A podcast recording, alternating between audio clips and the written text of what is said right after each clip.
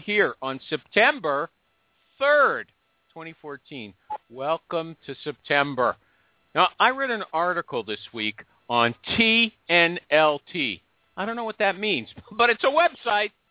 And the article was by a guy named Cord Himelstein. Cord. His name is Cord. I don't know if that's his real name. I kind of think it's a, a typo for Corey. You know, if my parents named me Cord, I would change it to Ripcord because once you've gone crazy with a name, why not go all the way? If your name is Cord, Cord. People are just going to think it's strange. But if it was Ripcord, no one would ever forget you. Oh, good old Ripcord. I know that guy. Anyway, this guy, Cord, wrote an article called Why Onboarding Has Become a Strategic Priority. Why onboarding has become a strategic priority. And you know what? I can't claim. I'm sorry. I can't claim to have read the whole thing. But I did read the first few lines, and it got me thinking. Cord said, on the first day of school, you feel a lot of pressure, especially if you're new to that school. And here's why. You got to find your way around. You have to meet your teachers, and you have to make new friends. And he says, Cord says, it's much the same when you start at a new company. But some companies are stupid. They're stupid. You show up and there's no for you. No one's been assigned to show you around. No one's going to introduce you to people. So they're all busy working in the office, and you're just standing around. You feel like an idiot, and you feel sad, and you want to go home to your mother. Yeah, if you were at school, that's what you'd feel, and you probably feel that way at work too. But you can't. And my point is that it's up to the recruiter who placed this person to make sure that things go well after she's hired. Usually, you know, I tend to think the recruiter has done her job once the hire has taken place. After the offer has been extended and accepted, we're out of it. But no, you can't trust those dummies at your client company to do the right thing. You can't. You have to make sure they do it. You have to get on the phone and get to them before the start date and ask these questions. Is there going to be anyone to meet this person? Is someone going to show her around? Is someone going to introduce him to everybody? Does she have a desk? Is the hiring manager going to meet with her? This shouldn't be your job. It should not be your job, but it is. I have a friend who used to be a, a block salesman. You know, he didn't just write an order. You know, he sold to the construction industry. It was very important that the blocks got to the construction site on time. So he didn't just write an order. He followed that order right through production until it was loaded on a truck and shipped to his client. And recruiters have to do the same thing. You have to expedite that order until it's sitting at a desk hard at work. And now I'm going to expedite an order on Jerry. Jerry, what show is this? This is the Recruiting Animal Thank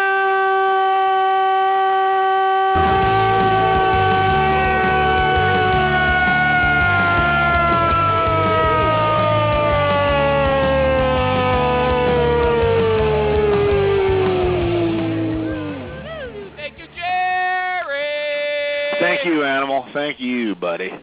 Thank Is you. it okay if I said you sounded a little weak? What happened? No, no, that was. I think that's your phone. Just uh, mixing it up a little bit. Okay. Speaking of phones, I told you, you know, when we talked this morning, I told you before we get going, I want to talk about our guest for next week. His name is Mike Sweden. it's like Sweden. Sweden. I like It's like Humphrey Bogart saying Sweden. I'm not going to spell it till next week. You won't remember. It doesn't matter. But Mike posted on Facebook today that he's setting up a home office. And our good friend Daryl Daly, who was once a guest, but I don't think he likes the show anymore, he said it's not good for autistic people or something like that. Anyway, he suggested that Mike get Vonage for his phone. Vonage is voice over internet, and I want to know, Jerry, what you think about that. Horrible, horrible. It's the one thing that we've got is how we sound on the phone, talking with our customers and candidates. If you sound cheap, you're out of business right off the bat. Pay the money, get a landline. It's your number one tool. Period. End of story. Anybody else want to comment? All the lines are open. Other than that, we agree with Jerry. Okay, that's Pam. Pam, the voice expert. Pam, the DJ. Thank you, Pam. Thank you, Jerry. Okay, now let's well, hi, get going. Pam. How's it going? Good, Jerry. How about you? Living the dream. Yay. Yeah. Yay. I agree with Pam. I agree with Pam. Okay, who's that? It's Kathy. Hi, Kathy Manis. Great. Now, wait a minute. So you agree with Pam and not me, who Pam was agreeing with me?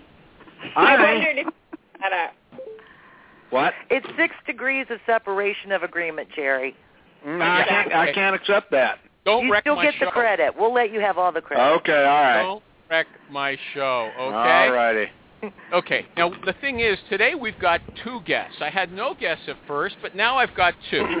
two famous people. First of all, there's our old pal Marty Snyder, the notorious, I should add, Marty Snyder. He's the CEO of PC Recruiter, and there's our much newer pal, a new uh, but a definite regular on the show, good old Michael Cox. Okay, Marty is going to speak about how to choose recruiting software, and Mike is going to talk about cold calls. Right, Marty? Are you ready? Marty here?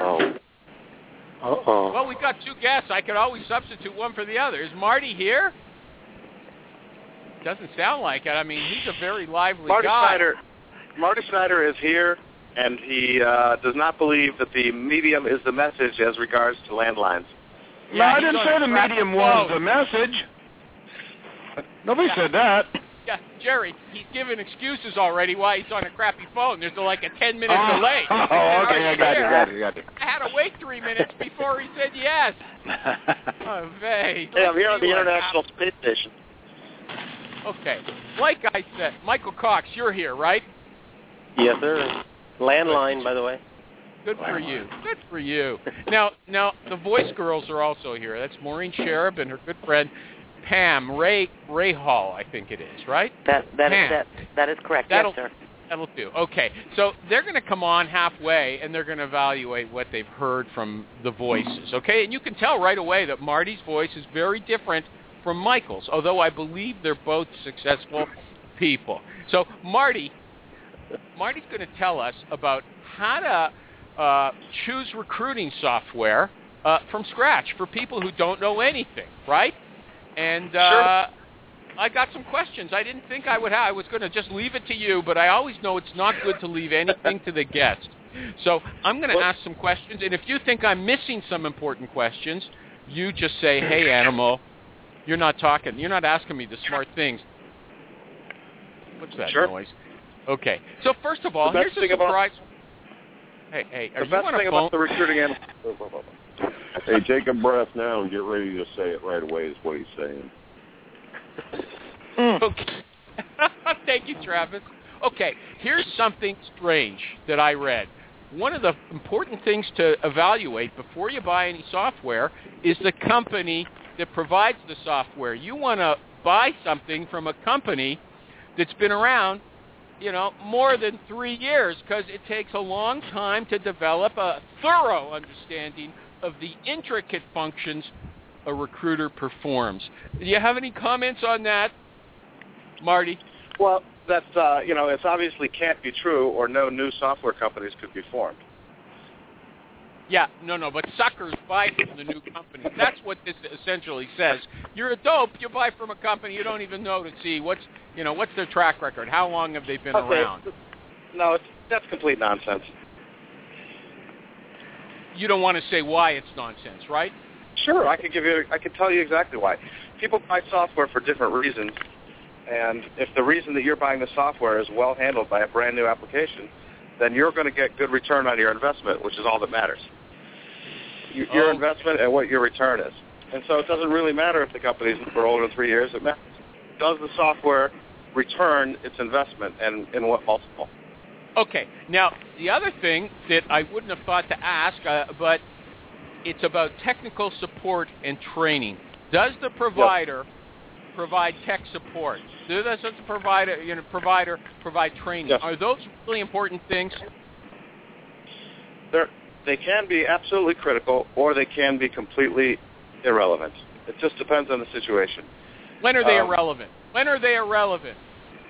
They're irrelevant when it's a small-scale need and a small-scale deployment. A single user with two or three limited functions in, in this day and age probably doesn't need to interact with a human being to learn some basic software functions. Yeah, I didn't understand. What, well, what? Why is it sometimes necessary then? Because if you're going to, you know, animal, it's like this. Um, I've been in the software business for 16 years, and well, actually 18 years because I was in a couple years before recruiting software. So in the 18 years, th- there's art to software and there's a hard science to software. And the the reason that there'll never be one applicant tracking vendor is the same reason that there'll never be one law firm or one accounting firm or one engineering firm, because there's a lot of implicit information that goes back and forth between vendors and customers. Oh, you're losing There's a me. lot. You're losing me. Forget it. No, You no, had no. me up until I- implicit information. That, Yeah, I I, didn't I, come I'm, here I'm to sitting here on. Let me I- wind I- back and say this. Software, Listen. animal, listen, I'm going to talk over you. I'm talking over you. So software is also a lot like a book or a movie. It's got, there's a lot of user experience and artistic content to a piece of software. And some Okay. software is made for pure entertainment, like video games, and some software is made for pure utility, like running a nuclear power plant or operating a spacecraft. You're boring me. And- You're boring me. You're boring me. Don't bore me. I don't- And, I don't and wanna I'll bore you you. another question. I'm just trying you to tell you about so the reality. Good. Don't fight with me. You were doing great. Much better than I Animal, you're saying like, how do I, how do I choose which movie to see this weekend? I mean, how do you choose which movie to see Friday night, Animal? Jennifer Lawrence in it? Hmm. Yeah, well, I mean, yeah, I don't know. That's helpful. Too soon. But- And so that there's leads- some artistic. So what I'm saying is every software designer and every software user has a different expectation experience. So every piece of software is going to be a little bit different. So right away, there's always going to be there's always going to be different expressions. So when I'm talking to recruiters, here I'll give you some basics about recruiting software that I've learned in 18 years. One of them is this: the words applicant tracking software are a, it's a misleading term. It's a waste of time because applicants are the what you have when you're done recruiting, pretty much. Maybe not all the way done because, but, but pretty done. Hmm. and so, if you buy an applicant tracking system and you need to do some recruiting, you're probably not going to be in a good spot. It's hard to do. Now, on the other hand, if you need to track applicants, sometimes you can do that with recruiting software. And so, your next question, Animal, what is the difference between applicant tracking software and recruiting software? Right. Do you want to hazard a guess? I mean, what kind of differences might you expect? You just told us one's for tracking candidates and one's for recruiting them, but I don't know what that Yeah. means either. Well, right. Okay, so let's talk about it. So tracking candidates, what does that typically mean to an organization, to a large corporation, or to somebody who does volume hiring? They're in a process, and you want to know where they are in the process. You're going to basically do, you're going to post jobs. Okay, you're going to approve and post jobs internally. Then you're going to post the jobs out somewhere in the world, and you're going to want to know, market those jobs, and want to know how your marketing effort's going and what, whether your resources are being well spent. Then you're going to do some kind of pre-screening and assessment or pre-hire or whatever you do once you've decided that they're going to be into the flow. And then you've got to do automations for communications and interview management, scheduling. And then above on top of all that, you've got to do some kind of reporting and analytics and connecting to other systems. So that's what you do on the corporate side. But that doesn't sound like what you do for a living, does it? No. Okay. What you want to do for a living as a recruiter is you want to look at other companies, other organizations. You're basically dealing with groups, whatever groups they may be, departments, teams, offices, corporations, industries, whatever. There's groups of people. And then you're looking at people, which are going to be candidates, Oh, contacts, come on, refers. come on, come on, come on, come on. Get to the point. Jerry, help me here. Am I We're listening? listening. We're listening. Yeah. All right, so Is Marty gonna still at on? People. Yeah, I'm still here. Okay, go for at it, Marty. Yeah, he means Go get for to it. the point. He means All right, get I'm, to the I'm point. ripping here, Animal. Quit interrupting me. So you're going to look at people, and you're going to look at roles, or those are going to be jobs, or they might be might be jobs, because we all know that hires can happen if there's not a formal job. You can call with a candidate and place a candidate even if somebody doesn't have a job opening. So the, the basics of recruiting are those three elements: their people, their roles, and their groups. And a good recruiting software will, will handle people, roles, and groups with one fourth kind of special activity, which is all the stuff that brings them together. So those can be marketing pieces. They can be. Let me interrupt. Let me interrupt you. I- You only got 20 minutes. You're you're wasting your time. I guarantee it. I'm going to tell you. This isn't. You didn't tell us one thing. A checklist. I wanted a checklist. This is how you walk. This is how you decide. Am I going to buy this recruiting software or that recruiting software? Uh, hey, let me boil it down. no, There's two no! big recruiting. Oh, I'm leading you now, buddy. When hey, I ask Annabelle, uh, let me change it up. You don't want to go with the cerebral. The cerebral approach is too much for you, so let me go the other way, okay? You're not a right. professor, and I'm not your student, Uh, okay? All right. Well, let me go the other way then. I'll give it too simple. There's two major recruitment software vendors left, which is PC Recruiter and Bullhorn. You can take your pick. They're about the same, give or take. Some of their Bullhorn's better in some ways. PC Recruiter's better in other ways. They're different corporations. They're different concepts, different goals, different scales, whatever. Those are typically the two choices you have for recruiting software right now that are established, that are full function, that are reliable companies. Uh, that's all I got to say. What a what a what a guess. Just follow my lead, okay? Here, this guy says that functionality is more important than a pretty face. If you like the way the software looks, don't worry about that. That's not important. It's what it does. Some people get seduced by pretty software. Is that true? Yes or no? if they like it and it makes them feel good about it, they should use the pretty software. Oy vey, what kind of answers are you giving? We want substance. What about rent? What about renting software instead of buying it? That is awesome for the vendor, as any rental would be. if I rent you a jet ski for a 100 an hour, I bought my jet ski pretty fast. Okay, which do you do? leasing a car. What do you do with PC Recruiter? Do you rent as well as sell?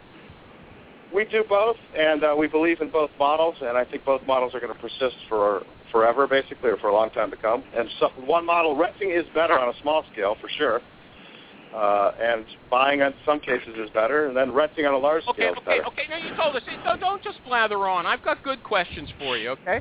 What you have to know, you want to attach documents, so you have to see if the if the system allows you to attach documents. Yes or no? Of course. Of course. Okay. Absolutely. Now, yeah. What about the search engine on this thing? How are you going to judge Yeah. if it's good good or not? You want to see some kind of a unified search where you type in, you know, it's a little bit intelligent, so if you type in partial words or you don't have to know the exact fields, that's a nice feature.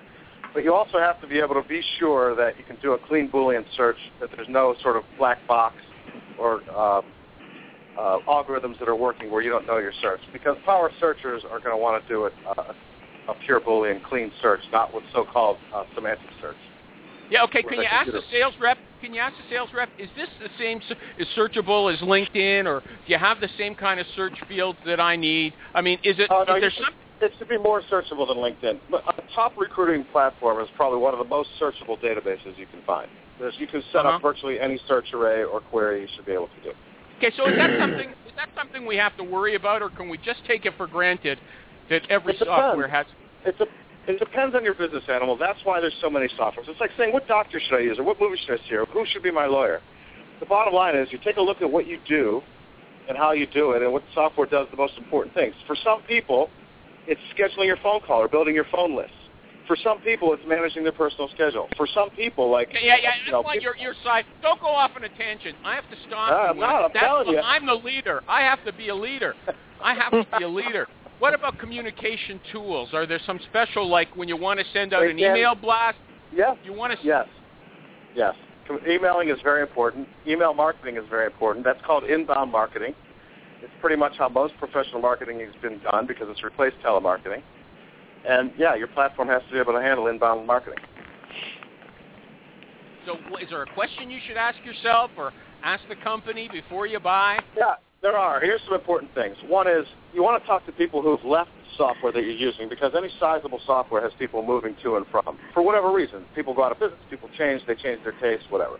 You want to be able to get out of the software cleanly, easily, which means you get your data, it's all in one database, it's all ready to be converted into something else.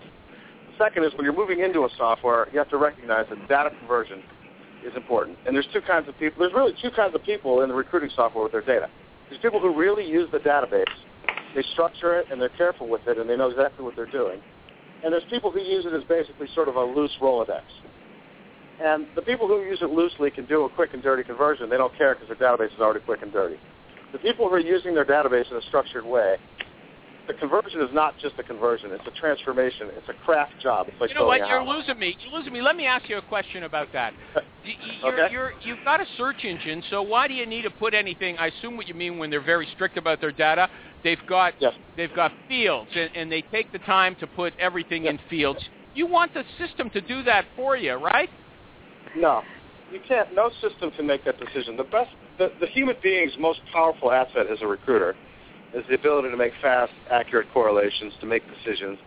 Giving that up to a stupid computer, unless you're on a really big scale and doing a lot of big hiring, it's a dumb thing to do. Humans do it better.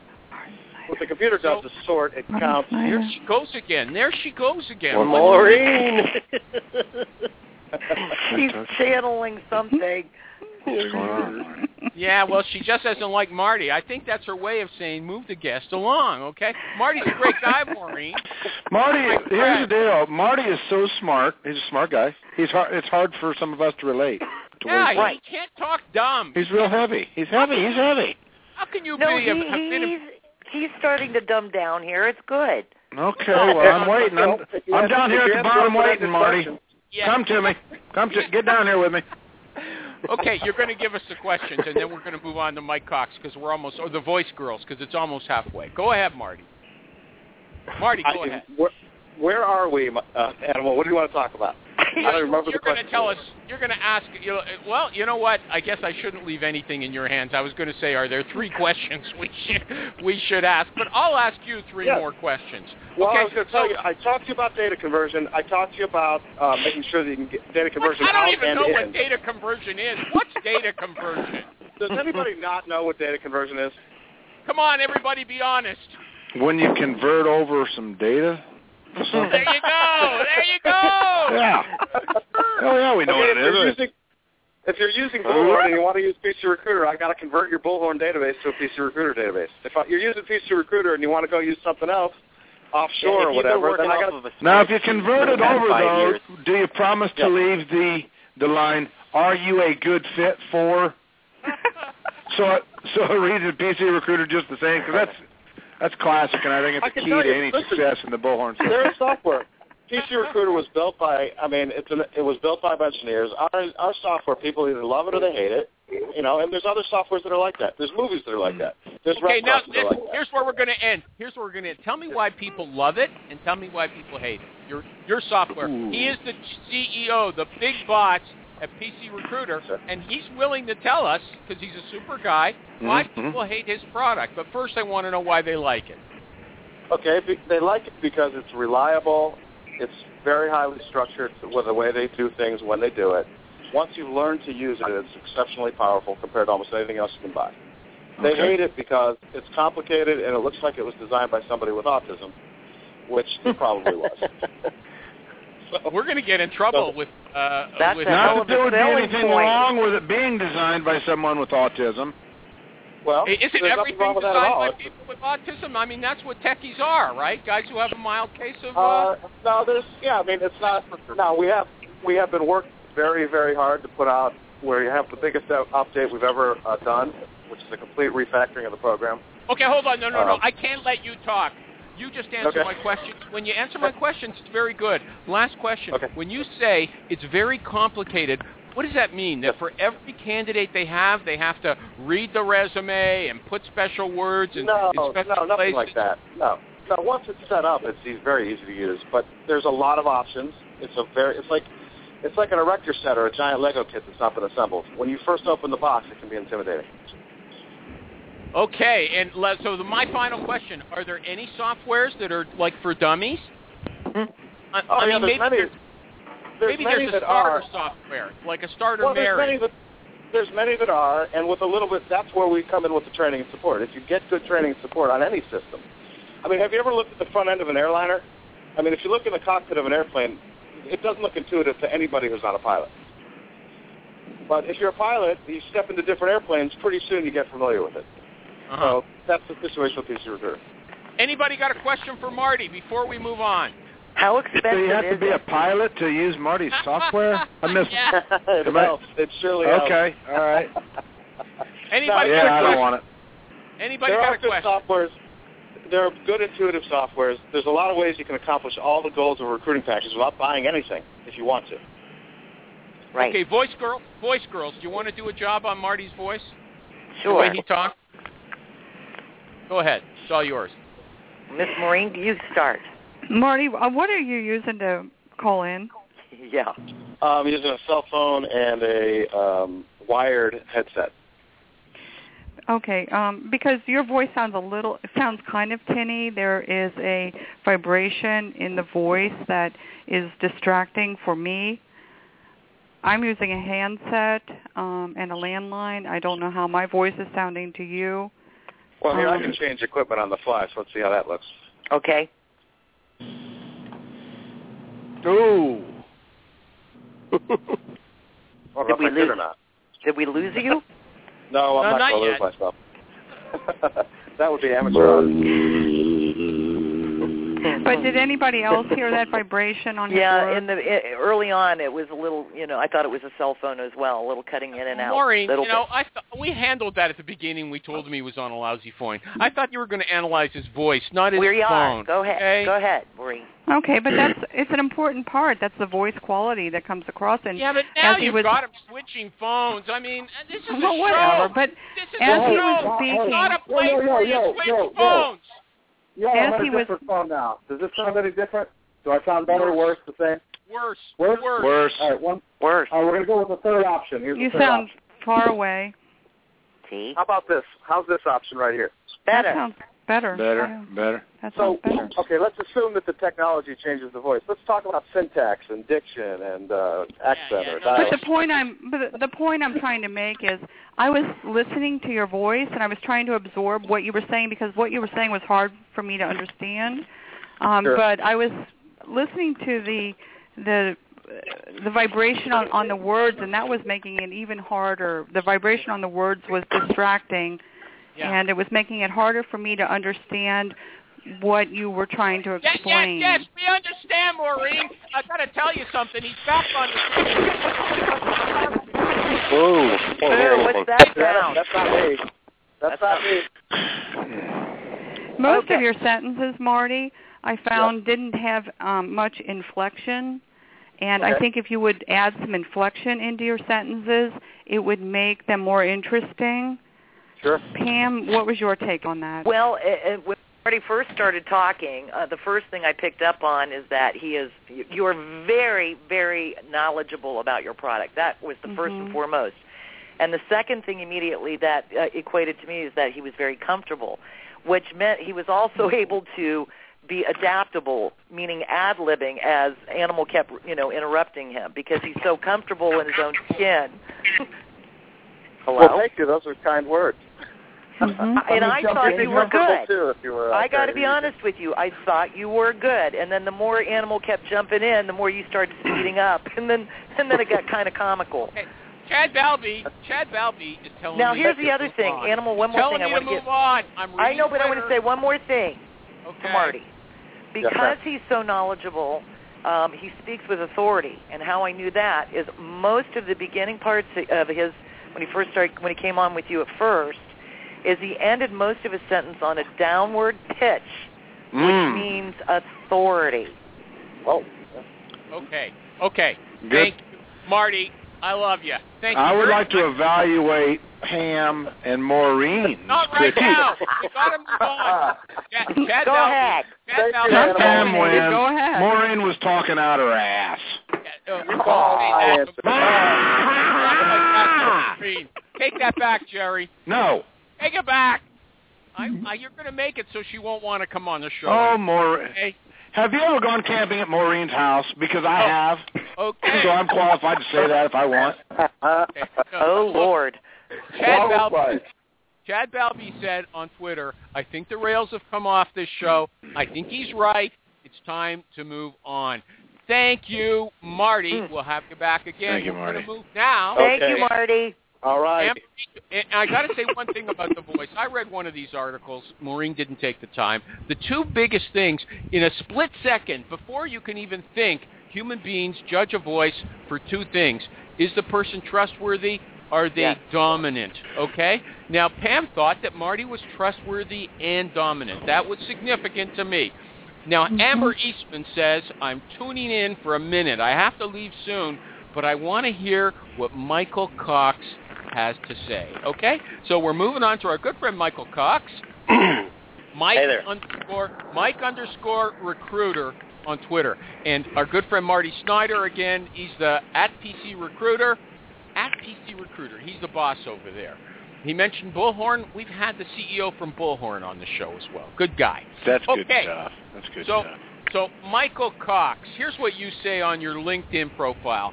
I'm having a blast creating successful sales teams. I currently work Wow. with 20 hiring managers in 17 locations across Texas and New Mexico. Okay? Now, last week Yep. we were having an email conversation after the show, and you said something to Alejandro Guzman uh, that Mhm. caught my interest. You said you do weekly training sessions with, you know, these recruiters who are at all these different locations. Am I right about that? You do on the phone. You do training sessions. Am I right? Well, yeah, it's it's not with those locations. The, uh, the company that I work for is one of 36 companies, sister companies across the U.S. Most of those companies have an in-house corporate recruiter, and I lead a monthly call with uh, each of those recruiters. And each month we have a different topic um, that is kind of the central point of the of the call, and then a, a regular monthly agenda, okay, kind of like okay, uh, and it's, kind of like the, the Michael Cox show. Is that is that right? no, um, but yeah, okay, fine. Okay. And the thing you said in these training sessions, the question that comes up most that the recruiters want to talk about is cold calling. Am I right about that? That's that's like the the number one thing that each of them we each want to learn more about. I think one of the problems on the on the corporate side, and I'm not speaking towards these uh, recruiters that that I work with, um, but just I think just in general, cold calling is is, is not receiving enough time and focus um, because we're, we're swimming in that sea of applicants that's coming through our our uh, ATS. Yeah, I don't know what you're saying. So people are spending too much time going through the uh, resumes that come in instead of going out and recruiting passive candidates at their job. Is that what you meant? That's exactly what I said. Okay. So what question what question comes up most about cold calling? What do they want to know? Like uh what's the first thing they say when they get someone on the phone? How do they get past the gatekeeper? You know, what do they do if the guy says how much? Uh, if that's the first thing he says, w- w- what kind of questions uh, come up? What topics do you handle? Typically, it's um, you know what what is it that you are saying on your cold call, and often I would say more importantly is how do you get past that initial objection and typically two objections that you're getting hit with. The first is the status quo that they're happy where they're at right now, um, and and the second um, is, is typically I don't have time to speak today. Right, I, I, I can't talk to you, and, and that's just uh, as Alejandro defined it, um, uh, indifference, and, and they're just Okay, they yeah, got yeah, caught okay. off guard. Yeah. Okay. So what do you say when they when to your people when they tell you they're having you're coming up with those uh, resistances, those objections? Well, usually on these calls, everybody's sharing, you know, what worked for them um, in, in over the past month, um, and, and what didn't work for them. Uh, typically, um, the the way to get past the, you know, I don't have time right now is to try and say, I appreciate the fact that I got I caught you off guard. How about we schedule a call this evening? Um, and, and obviously that's a closed-ended question, but that's the gist of the of the conversation that I'm trying to have. Ultimately, I had a cold call this morning, um, and and was actually able to get some traction um, with an individual that's currently working at another organization, um, but it's all because I was able to get past that objection. Yeah. Okay. So what do they usually say? Yeah, I'm free tonight. What if they say no? I'm not free tonight. What do you say? How how much do you pursue them? That's what I want to know. If you the guy's Usually, afraid to talk, Yeah, usually first objection is that um, they're happy where they're at. So you you got to. It's usually happy where they're at, and then no, I don't have time today. But after no, happy where you're at. What do you do? Come on. Happy, I'm happy Okay. where I'm at. Get to the point. What do you say to this Um, person? I'm glad to hear that you're happy. I I don't doubt that for a moment, uh, and I won't take much more of your time. Just let me ask you, how do you quantify that satisfaction?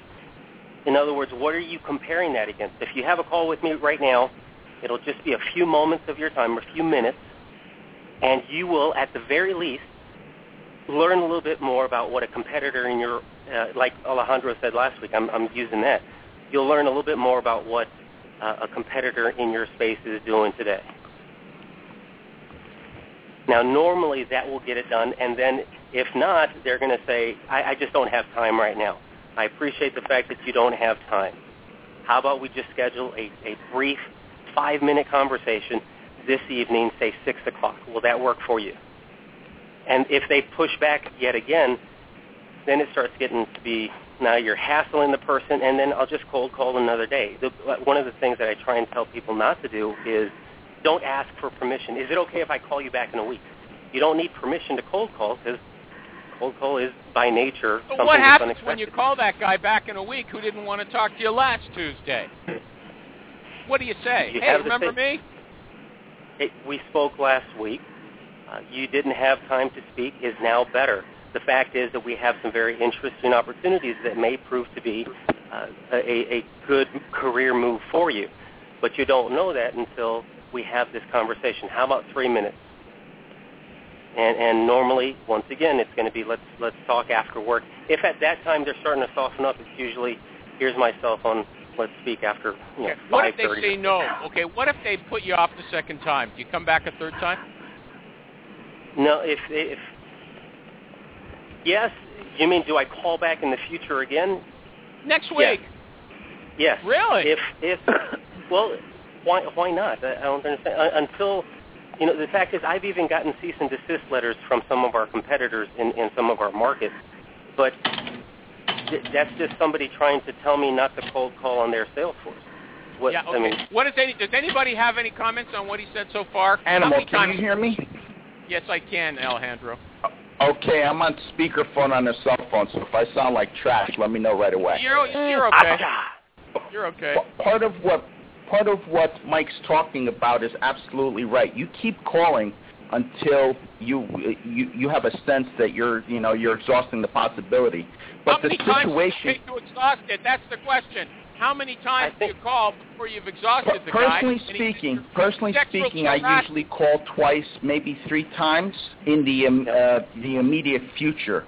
But what I'm going to do is people's circumstances change every three to six months. You know, they move, they get a new job, a baby's born, whatever it is. So you have to have a, a tickler file. You have to, you know, going back to the ATSs that we were talking about at the first part of the show. You know, you have to constantly be revisiting those. Did I just hear the term you know tickler file? Yeah, I used the term. Oh my tickler file. goodness. Got nothing to do with Jerry. Makes me want to line up a smoke and find a bullpen somewhere. Yeah. That's okay. a, Yeah, That's well, a you know, point Let me listen. Listen. Hold on. I'm getting a lot of feedback from Chad Balvey today. Chad, you know that's a good question. Chad wants to know what about calling, you know, for business development to get new business. That's a good question. Mike, it's the the exact same thing. he's a corporate guy. Well, go ahead, Alejandro. Do you want to address that It's, it's, question? it's the same thing. If I'm calling uh, corporate HR, I'm calling a hiring manager because I know they need developers. You know, this person needs C-sharp developers for, uh, you know, uh, bonds, CLOs, CDOs, that sort of thing. I'm going to talk to this person and tell them about jobs that I've had in the past recently that I'm filling people. I've got a talent pool, whatever you want to say. Now, if they're indifferent immediately, I'm going to probe. I'm going to probe for an opportunity to turn that call around. But you have to define opportunity. You have to understand that the people, the reason people are indifferent is because they don't see a need for your service. So they're either ignorant or they're content. If they're ignorant, you want to you want to bring the things that you can provide to light and attack it that way. if they're content, you have to look for you know unrealized and unsatisfied needs that they have. But the only way you're going to get to do that is uh, uh, ignorant and content sound they sound pretty much the same to me based on what you They're just not. said. There's, there's, Well, you there's a high degree of difference. Hold on, let, let me explain. Two more minutes. Just hold on a second. The the point is, if they're unaware of of a possible change or a benefit, that's one thing. If they're happy with their present circumstances, it's very different. But the idea is you're not getting anywhere unless you can dig in. And you have to have a strategy to un- uncover those situations. The only way you're going to do that is by having a playbook and a probing strategy that you develop over time through practice. But you first have to get some sort of small commitment where you can ask a couple of questions and spend a little bit of time. So, so for Chad Valby's benefit here, and I, I'm interested in this topic as well, though I want to get back to Mike too. Although I, you guys are a team on this, I didn't know you'd be calling in, uh, so I didn't mention it. So if you're No, it's fine. calling for new business, oh, give us your cold call and tell us, give us an example of somebody giving you an objection. Well, again, when I call in for new business, I'm typically looking at, I'm trying to get to a hiring manager usually because HR is going to try and shut me down almost all the time. They're, they're worried about reducing agency spend and so on and so forth. So normally I'm attacking hiring managers directly. And what I typically look for is people I know who are experiencing a need that I have a talent pool already. So what I'm going to do is I'm going to talk to them and say, look, I just did a search at Bank X for this a couple, you know, uh, two months ago. I know people who are in, you know, risk or whatever it is, and I've got people I'd like to show you and show you how I can help, you know, uh, help this problem. Because most of the time, again, with the banks I'm dealing with, I'm going to have to get in on the vendor list. So what I'm going to do is I'm going to talk to them briefly. I'm not going to go through a whole cold call for you, but I'm going to briefly going to talk about how I can satisfy what their their need is right now, and how we can set up a conversation Okay, with you know what? You just you just said something very bad about on the recruiting animal show. I'm not going to tell you what I do. I'm just going to talk about what I do. No, okay, no, I said know, I'm not going to go through a whole no, cold call right tell now. me. You don't tell me. I heard he wants you. his own segment. on. Yeah, hold on. Is Chad Valby on the line by any chance? I mean, so that he could just ask the questions himself and make the comments instead of feeding them yeah, through that would me. be good. You know, maybe he doesn't have the money for long distance. I, I don't know. He's in Philadelphia. Calling New York must be darn expensive. Okay, but anyway, Mike Cox. Yep. Uh, Chad Albee says that that that, that uh, Alejandro pretty much just said the same thing as you say, but you didn't talk at all about doing a business development call. So, do you have anything else you want to tell us? Going back, since Alejandro doesn't have time to tell us really what he wants to, let's come back to your monthly calls. Let's come back to your monthly calls. Are there, what are the other things that come up? Well, what are the other issues you talked about? All right. Um, hang on one second. So some of the other issues that they're usually wanting to hear about are some of the cool toys that that maybe they can leverage, like um, Connect Six and and Who Works At and things like that. Um, some of them still are, are using or attempting to use Twitter for recruiting purposes. Um, I, I do not, but uh, you know, to each his own. I haven't found any. Hey, no, maybe you don't realize we're talking about cold calls. Is that it? They, you've already told us everything that you talk about when it comes to cold calls. There's nothing to add about cold calls. Is that is that what you're telling me? You know, you just handle the time objection and the I'm happy here objection, and that's all you ever talk about calls? Hey, Animal, can I no, add, but can I you, add you asked about about this monthly recruiting call. Look, somebody wants to ask a question. Come on in. Who's that? Hey, this is Marty Snyder. I just want to mention something about cold calls that might be pertinent. Come. Yeah. Um, okay, so the result of a cold call, like you said, is kind of interesting. Uh, as Mike explained, you're either going to have a, a sort of a date certain out of that call, like the next time you're going to contact has been agreed on, or it's going to be an open date. So in your recruiting software, it's important that those two results be handled because if you say, hey, call me in three months, you don't mean call me 90 days and zero seconds from today because that's, that would be absurd. So you don't want to put that on your calendar three months in the future because by the time you get to three months, your calendar will be a bunch of full of a bunch of stuff on searches and stuff that doesn't even matter anymore. Does, does that make sense, Animal? No. Not to Okay. me, maybe to somebody else. Go ahead. So what what you what you want to do with your recruiting software is you want to be able to instantly from a call, if if you did make a commitment to put that to your schedule, and if you didn't, if you made a general commitment like call me in three months, you want to have a way so that all those activities are recorded. And three months from now, when you're doing your call planning, because you can't do a lot of cold calling without planning out who you're going to call and why you're calling them and what you're going to do about it. So when you're doing your planning, you can look back over the several months and see what is becoming ripe, what may still be ripe or what's now irrelevant. Get rid of the irrelevant stuff and build a call list from all the people you talked to three months ago. Wherein you call and say, hey, talked to you a couple months ago. How are things? How are things with the baby? How are things with the company? Whatever you might be able to get out of it.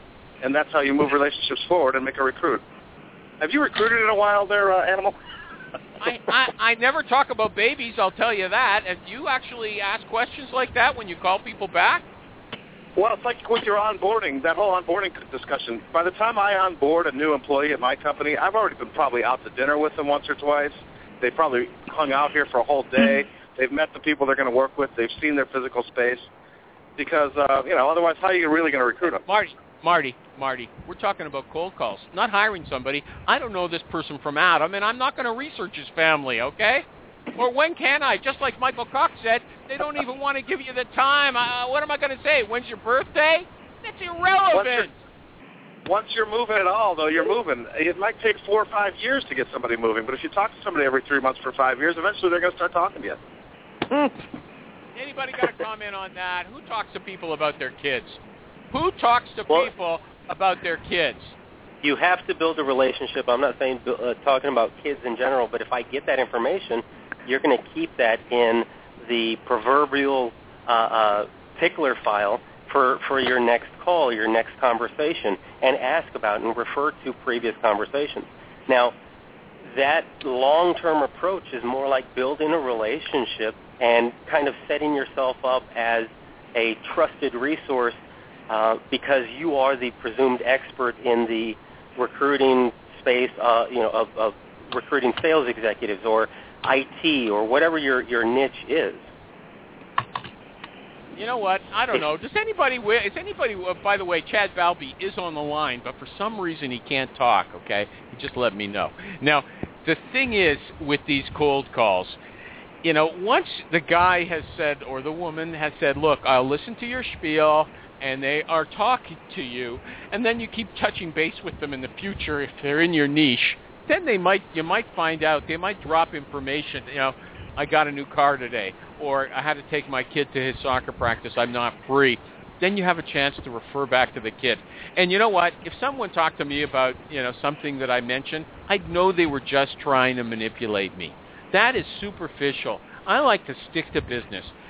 Jerry, are you still I've, on I've the line? never, I've I am never still had a here. conversation that was that Still cynical. here, ready for something interesting. Sorry, Michael Cox. What did you say? I've never had a conversation with an individual that was that cynical. I've been recruiting for just a couple years. Jerry, do you ask about people's kids and you know things like that? Mm, if it comes up, I mean, I don't make it a point to, but I. What I don't like is the got to do sales with guy. Hold on, I. Sometimes salespeople call me, like they're selling me some stuff, and if they have somehow found out my wife's name or that I have kids, I hate it when they'll say, "How how's Nicole?" And how's your? You've got three kids, right? How are they doing? Are they in sports this year? I hate that. It sounds No, smarmy. that's cynical. Yeah, that is cynical. How's Sally and little Jimmy doing? Yeah, no, that's pathetic. Hey, let me ask. may I ask a question? Yeah. So Nicole, and this Sally, more and of Jimmy, a is that right? question. Yep. Well, on is the this, cold is this Pam? thing. Is this Pam? Yeah. Hi, Pam. Hi.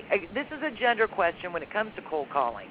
Um, Because very often, sometimes, I mean, have you found that when you get immediately, no, I'm not interested or I just don't have time, especially from women, wouldn't you say that usually they would reference their children pretty fast in that first, perhaps second call? No. You've never found No. that? Okay. 'cause No. I've Well, heard I've Well, had we're not people talking- tell we me- were talking about tickling, Maureen. We were talking about tickling down the line here.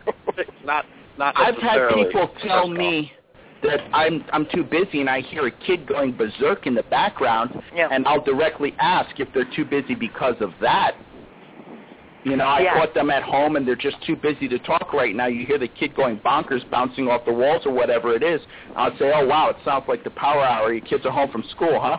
And they they laugh typically, and I say, why don't I call you back in the morning? You know, is eight or nine o'clock better for you? You give them a limited choice, so they don't say, you know, no. They they give you a time. They say, oh, nine would be better, and then you uh, you go from there. Okay, I'll talk to you at nine. Okay. You know what?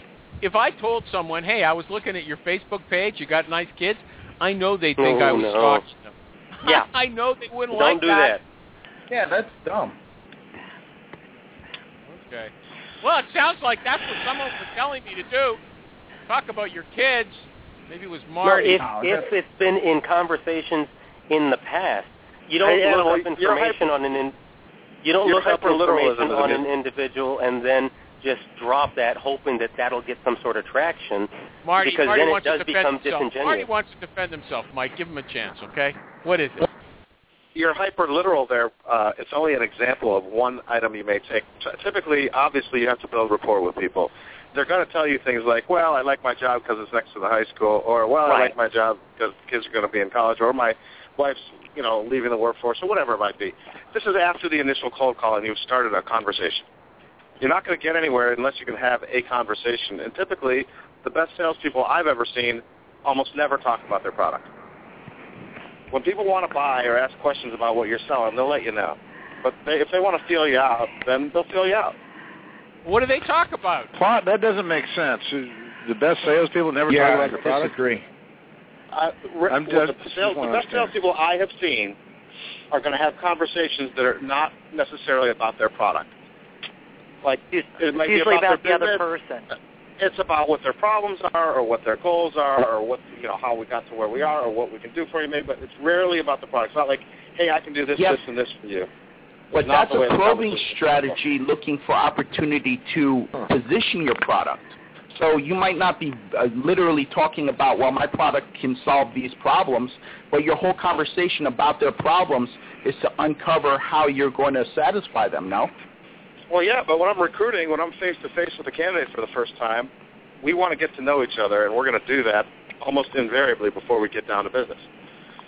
And the But that, best that's salespeople I further have down seen, the road. That's when it, that if you're face to face with a person already, that's well beyond. That Cold person call. is already an applicant, That's not a what- not a candidate. Let, me let's say it another way. What is the goal of a cold call? It's to create a conversation. And obviously, the goal of the conversation is to meet your business goal. But before that can happen, you have to have a conversation because you have to have something in common to talk about. I Yeah, think also yeah, the, the don't to focus on overt. today's business goal is is I think too much of a focus because the person that I spoke to this morning may not be good for a it may not be a match today, but I'm trying to develop some sort of a professional relationship where if something does come up that I think might match what she is looking for in the future, I need to be able to start that conversation today and then 3 months or 3 years down the road say, "Hey, uh, you and I spoke recently. This is what I've currently got. But now it's a lot warmer because you've already developed a, a at least a small relationship with this Okay, individual. I got a So- question for Mike that I forgot about before we move on. Anybody can chime in. I, I don't know. I, I just, but just on my my comment on this, and I know everybody can jump on me. I'm just placing this person. I, I don't want to know that much about their life, unless you know it's a relo issue, and they've got kids who are cheerleaders and don't want to leave town. You know, then I get involved. But I'm not that interested. I'm not their buddy. Okay. Now here's Obviously.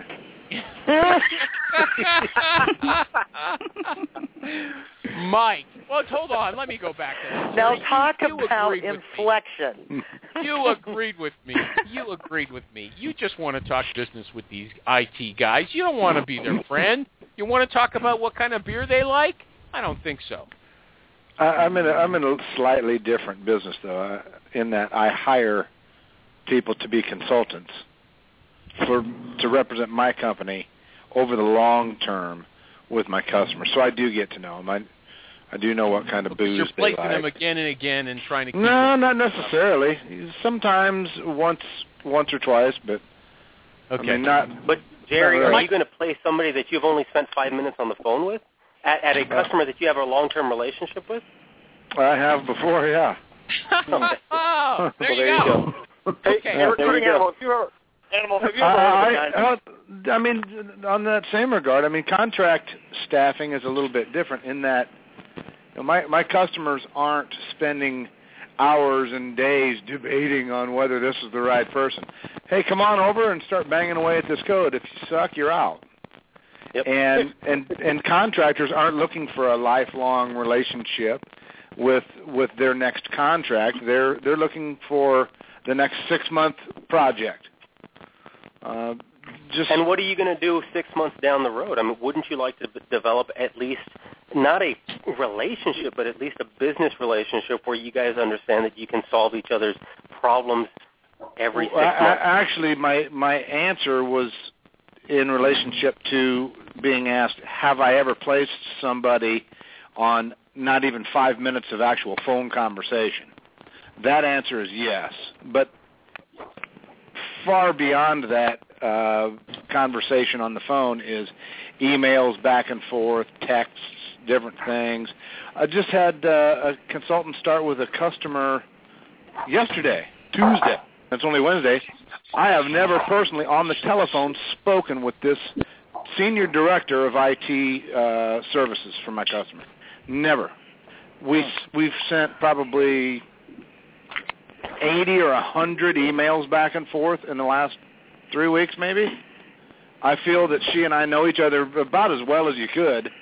Uh more so than if we had a few uh, phone calls. So it's not always about only being on the phone. Is all I'm saying. Marty Snyder. Yeah, you but trying to say something. Well, it wasn't Marty trying to say something? Yeah, I think him- that's a great that's a great distinction between staffing and recruiting, and that is that's very. I mean, you could probably staff on Amazon successfully, and uh, that's a good distinction. But yeah, it it was. We're all agreement here that that if it's a high stakes, then conversation is important, and conversation is not all strictly about business all the time. And the art of selling. You ever hear of a guy named Will Rogers? I know you're Canadian. Yeah, I've heard of him. well, if you can't take a little bit of joie de vivre or a little bit of fun out of every encounter, learn something, or get a laugh, then what's the point, anyways? Hmm. Huh, paying the bills? Yeah. Okay. Yeah, now, I mean, I like Yeah, to go around money. chuckling just like the next guy. no, But we didn't uh, talk about referrals because Mike, when you make cold calls, you know, if the guy says I'm not good for that or whatever, you ask for referrals, right? Do you teach that Yes. to your people? You teach that to your people? uh, it's Well, not that I'm yeah. teaching that. Understand, th- they are at the same level that I am. I'm just running a conversation on a monthly basis. Yes, I do share that.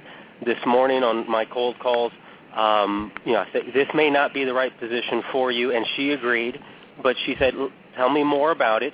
It may be, and if not." So she was kind of taking the lead. This was one of those rare occasions where she said, "And if I, if it doesn't seem like a good fit, I might be able to refer some people." Uh-huh. But do you have? yeah, have that's for, a wildly different call than I'm not interested. yeah, but your but Oh, your final absolutely. No, no, wait a second, we don't have any time left. You guys can come on again and talk about cold calling. I like talking about cold calling, although it's hard to pin anybody down, okay? But Well, my circumstances, I'll be happy to do it. Yeah, but we'll do it again. But Mike, Mike, Yep. if they Yep. if they say, you know, you're a guy who obviously doesn't mind pestering people. That's one of the things I've learned about you and Alejandro today. You'll call people back a hundred times, even if they don't want to talk to you, and you know that they don't want to talk to you because they refused you all those other 99 times. But No. how how much will you pester them for a referral?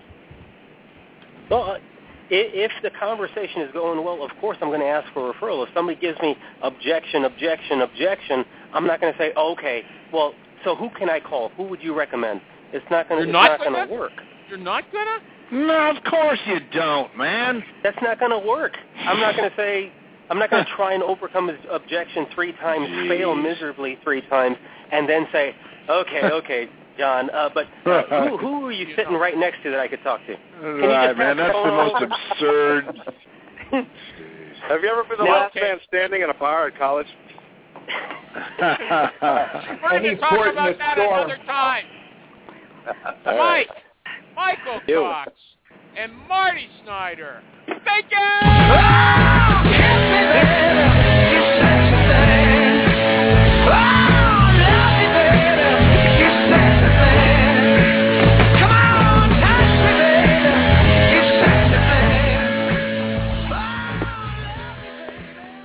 Lots of people on the line. Jerry. So, lots of people on the line. Right. That's how, that's you say that all the time. It's true. How about no names needed? Just just sound off number one. Who's out there? I'm on here. I'm on here. Pam. Pam. I heard a kitty. Yeah, that's what that. So Alejandro and Pam. Anybody else? See, animal. I think people just. I don't know. It. Hi, I I'm think. I- My name's Kaylee. Kaylee, Hey, how's it Kaylee. going? Are you new? I am good. Do we know you? No, I am actually a recruiter with Dahill as well as with Michael. Oh, super, fantastic. Uh, th- thanks for calling in. yes. Hi. See, I'm wondering if sometimes when Animal thinks all these people are on the line, maybe some recruiting agencies still have it where they're tracking phone time, and this is a good solid hour of uninterrupted fake phone time for some of these recruiters that are just trying to keep their jobs. Is that mm. possible? No, I think it's just people not wanting to expose themselves as they're on the line. But why But- is that? We're Stage recruiters. It's stage I- fright. It's hard to expose yourself like that, and you know you're getting listened to, and people are going to tell you you're dumb and you're wrong and rah rah rah. Yeah, but Yeah. somebody could just say, "Hey, I'm listening, and I'm so and so," like Kaylee did. Who else is listening? What can I tell you? That's it. So well, just it's kind uh, of like radio and television. I mean, you know, a very small percent. You might have a lot of people tuning in and listening, but a very few are participating. Yeah. Does anybody think the Just world is going to blow up part. pretty Yeah. soon here? It's Yes. it's all coming apart here. Yes. I, I'm just now today gathering this whole deal about they've stolen 11 jets from the Libyan airport. Uh oh. That's Yeah. not good. a- but I guess this was a month ago, and and our our uh, press has kind of kept a lid on it. yeah, because our press I- is stupid. Well, but Yeah, I don't wanna talk I'm just about I'm just saying facts. I don't want to you know um, you know cast any aspersions on our leadership. But so a month ago, eleven jets were stolen from the Libyan airport. Uh oh. Hey, I don't know what that this was. This is a recruiting show. this is a recruiting Hey, show. no, here's here's where you're wrong. This is my show. No, no. This you're this wreck is the my open brand. this You're is the open forum brand. show, dude. I've spent months planning this new format. I've I've spent months designing this new format. It's called it's called What's Going On.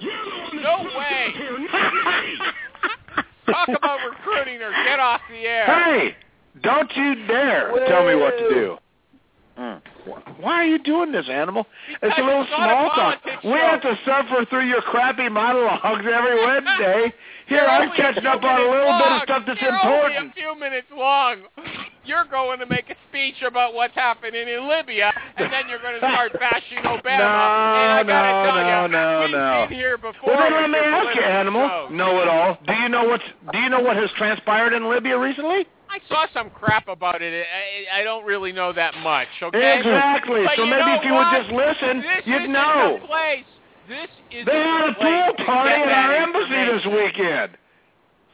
Al Shabaab What- did pool party. They were doing keg stands on the diving board. you know what? We're not talking about El Shabaab here, okay? I don't like those guys. I despise them. But we don't talk about that stuff Hold on a on, recruiting show. no, wait a You want to minute. talk about your I was making a little small I'll talk, let- trying to bring some people out of the woodwork. You have no authority to jump in here. None. The, the yelling is really helping in, in drawing the people out. Actually, yeah. Somebody Kaylee? please speak up, and we'll scream yes, at you. sir. Kaylee, tell us about yourself in, in a recruiting format, please, as anything else would be clearly against the rules here. okay, I am a recruiter. I've been with Dahill for um, nearly a year under Michael Cox. Um, Mhm. Look out. And I've been a recruiter for about three and a half years. Right now I'm doing for operations, IT, admin, that sort of thing. Tell So us no about sales. Dahill. what do you want to know about Dahill? Uh, whatever you think I should know. Um, well, the Xerox is our parent company, and um, we're growing quite rapidly. And Mm-hmm. Michael has me running under his belt all the time. Uh huh. Sounds awesome. Okay. I I guess want that's all we to hear need to his know. call today. Super. Well, thanks thanks for calling. How was that, Animal? Does that meet your No, why current didn't ask her? restrictive What do you think- format? what do you think about what Michael said about cold calls? Do you disagree with him on any of those uh, points that he raised, or you know, why don't Do you give I? Uh, no, I um I agree with a lot of the points that he made. Um, I think that, in my opinion, after one approach doesn't go right, that you should change your approach. That's the only thing that I would do different.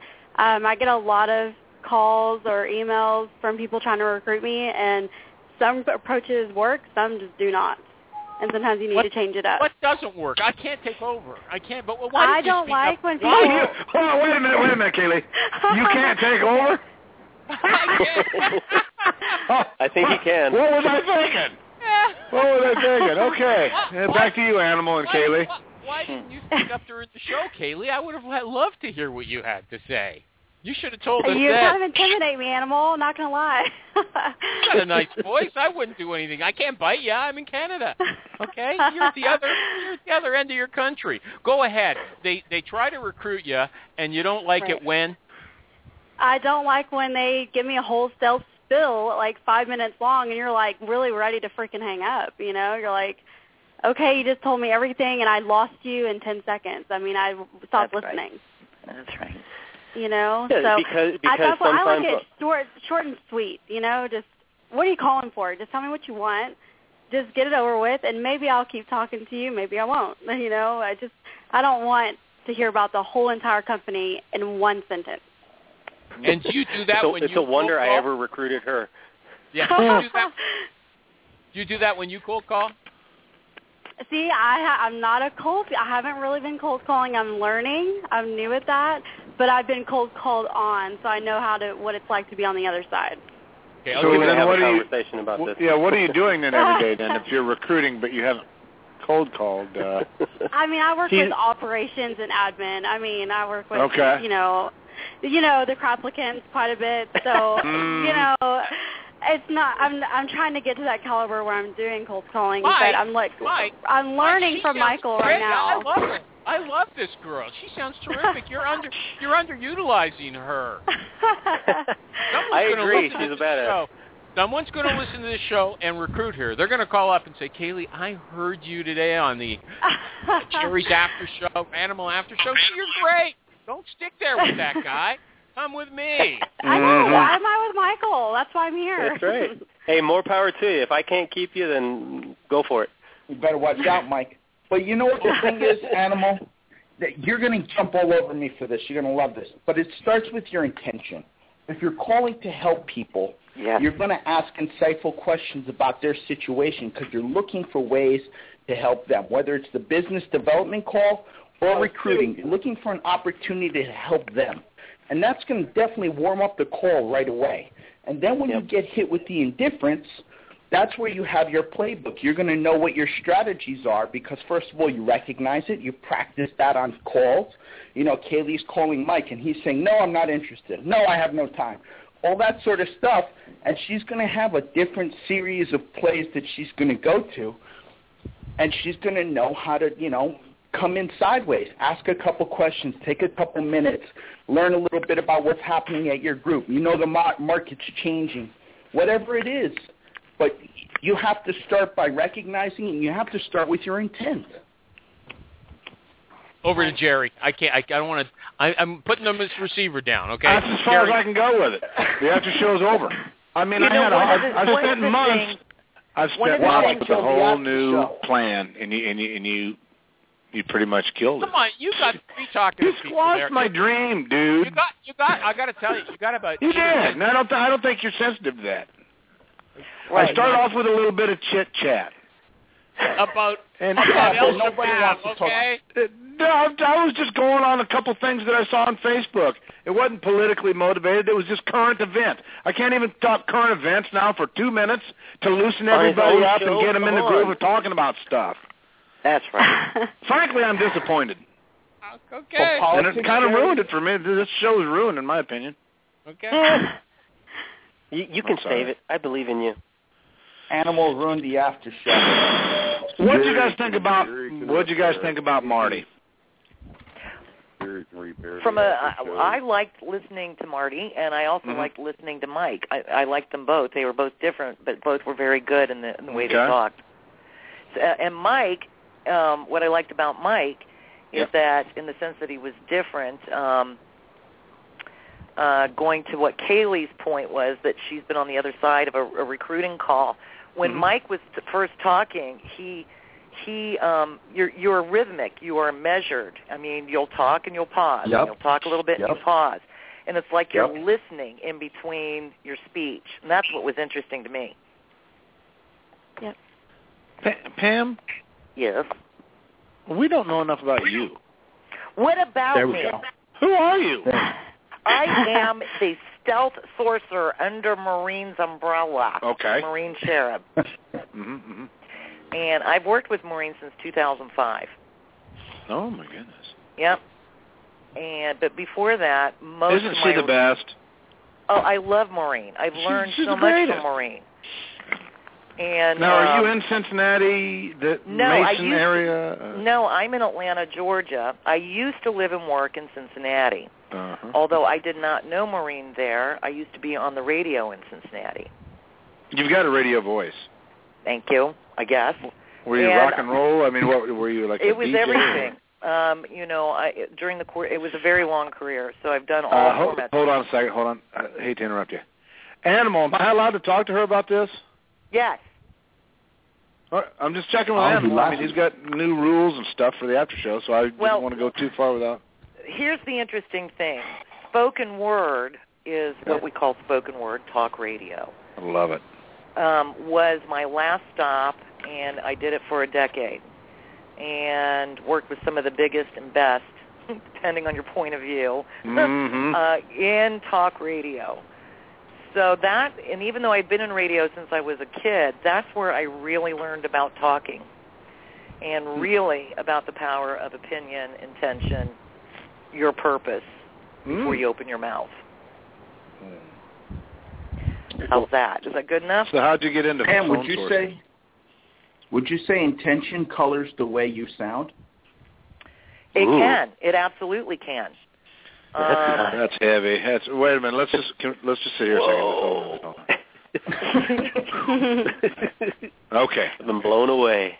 absolutely intention. You know, one of the things, and I will tell you this, um, when I first started with Maureen, I was ending a career, and I absolutely had no idea what I was going to do, and she taught me a lot. And I remember thinking in that first year when I was sourcing and getting into all these different kinds of companies, which meant that I had to read about them and really understand, oh my God, there's all these people doing all these kinds of jobs, and how did they get there? And it was crazy. But the thing that fascinated me the most, and which is the thing that I think I that still drives me personally, is that when I'm sourcing and trying to find passive candidates, in my head, I and it's a mantra I've had since 2005. I may be helping this person find a better opportunity, and they don't know it. To this day, I still have that in the forefront of my head, Hmm. and nothing jazzes me more than that. I got a question. When you find someone who you think is a passive candidate, but turns out that they're an active candidate, uh, what do you do? Well, drop funny. No, absolutely Well, I was just not. wondering, I Everybody mean- counts. Okay. Everybody. So you're really counts. just looking for candidates and names, not necessarily active, passive, or whatever. This is a no, this is unless a bone we're I have to pick unless, with Maureen. Unless, unless we're asked specifically to go, you know, deeper, which is, you know, another part of Maureen's business. And then that's when we do a second phase, which is to really find out are they active, are they passive, or are they seriously never going to be interested. Mm-hmm, mm-hmm. Yeah. Just wondered. But part of it is is that from intention standpoint is, you know, really getting excited A on the find or the get and B that person may end up making more money, having a better life than where they're currently at. And then I don't know. I think the third thing, but this is this was but this is true to my nature anyway. I love talking to people. Period. And I think that's important. I'll I thought I thought that, that that phone sourcing and and that is more being kind of like a detective and scooping in to find. Yeah, I didn't know that you guys were doing so much conversations with people about their life dreams and aspirations. I thought it was more name and title identification. Sometimes it is. I mean, Yeah. sometimes it's just that. And then sometimes our clients will say, look, now that you've got that pool, can you help us dig deep or go a little deeper? And it's like, sure. And that's Okay. when the talking begins. hmm So you're getting into recruiting then too from time to time. Well, we're not recruiting. We're just helping the recruiter pare down their list faster. If you want so look you're just finding way. out who wants to be recruited. Kind, I mean, if wouldn't you that be think about, I recruiting? mean, you know how that goes. I mean, it's the same thing that you know official recruiters go for. You know, you've got your you're tracking a particular job, trying to fig, you know figure out a pic- particular skill set, Mhm. and then what happens is is that when you once you get on the phone, you've got people who are saying, "Yes, I'm available to talk now." And then you've got people, no, I can't talk for another three months, or I can't talk for another year, or you got people who will just never pick up the phone. And so we're helping the recruiter, so to speak, clear all that information up. So it's kind of Well, recruiting. yeah, okay. So that's kind of like almost starting to recruit then. Uh, here's here's the fr- here's a word that um, it was. In fact, it's uh, um, it's um, Maureen came up with it, and she's introduced it to several conferences. It's called ensorceling. It's the act of you know the art of sourcing and engagement, and she called it ensorceling. Jerry, do you ever hear the expression "in the dark all cats are gray"? I mean, so much of what we do is the lines get muddied, right? Whether you're sourcing researching or you're you're selling or whatever you're recruiting. Right. I mean, they're all the same skills. They're Right. just employed for a different purpose. Right. Now, the one thing I can tell you personally, for me as a real true sourcer, I do not have the stomach to go through, you know, once you've presented the candidates to the hiring managers or HR or whatever that pipeline is. I don't have the stomach to sit and hold anybody's hand through it. Mm. Oh yeah, that's the part that we call the work. Right. no. Or the, it's the job. called it's called it's I want you know it's Did like Maureen hang up? I think she did. But you know, Dang for it. me I don't. personally, I don't hear her whispering. Mostly No. these are jabs at Maureen, but she's she's missing No, them but for all. me personally, once we've done just about everything but that part, um, I don't like that other part. I'm not going to sit with a hiring manager, an HR person, or anybody for three to six months before they tell me that they fell out of the, you know, the third or fourth interview. Yeah. Like at that point, I want to go into the co- corporation, and go, what the hell's wrong with you people? Well, uh, sometimes you can. Well, but that's not my. That's not for me. Uh, I have a call I have to take, dear people. Um, so feel free to keep talking and, and come up with a score for the show, but I I have to take this call. Uh, love Bye. y'all. Got to go. Bye. Kylie, you still on? Uh, Kaylee, yes, I am. Kaylee, I'm sorry, Kaylee. That's okay. So what's what score do you give the first guest, and uh, you know what score are we giving uh, Mike? Uh, can you explain the scoring system? I apologize. One to a hundred. The score Oh, is 100. for both animal and the guest, so it's overall on the show. You know how they both handled it. Okay. Um, so the overall, the whole show, I would say about an 80. There's a lot of yelling. I wasn't quite used to that, so I have to get used to. Uh, this is one of my first times listening to the show. Just to let you know, you guys, um, I really liked it. I enjoyed it. Um, as far as uh, the first uh, person that spoke um, about the applicant tracking systems, um, you can tell he's very strong and with what he's doing, very knowledgeable. Um, so I give him a good score as well. Um, out of 10, I'd give him like a 9. Michael Cox, um, I agree with a lot of things that he says. I give him a 9 as well. Um, I just wouldn't probably continuously aggressive, aggressively call somebody over and over because then you get annoyed and you probably are going to lose interest quite fast. Okay. Pam, you're still on? No? Yes? Maybe? Anyone else still on the line? All I right, am, but well, I can't guess- give a score. Yeah, get off the line. You're not supposed to be on the after show. He's actually behind me telling me to give him a 10. No. There you go. I'm just kidding. All right, well, I'm going to sign off, everybody. You have a good week. Yes, Good call, Bye-bye. man. Take care. All right, bye-bye.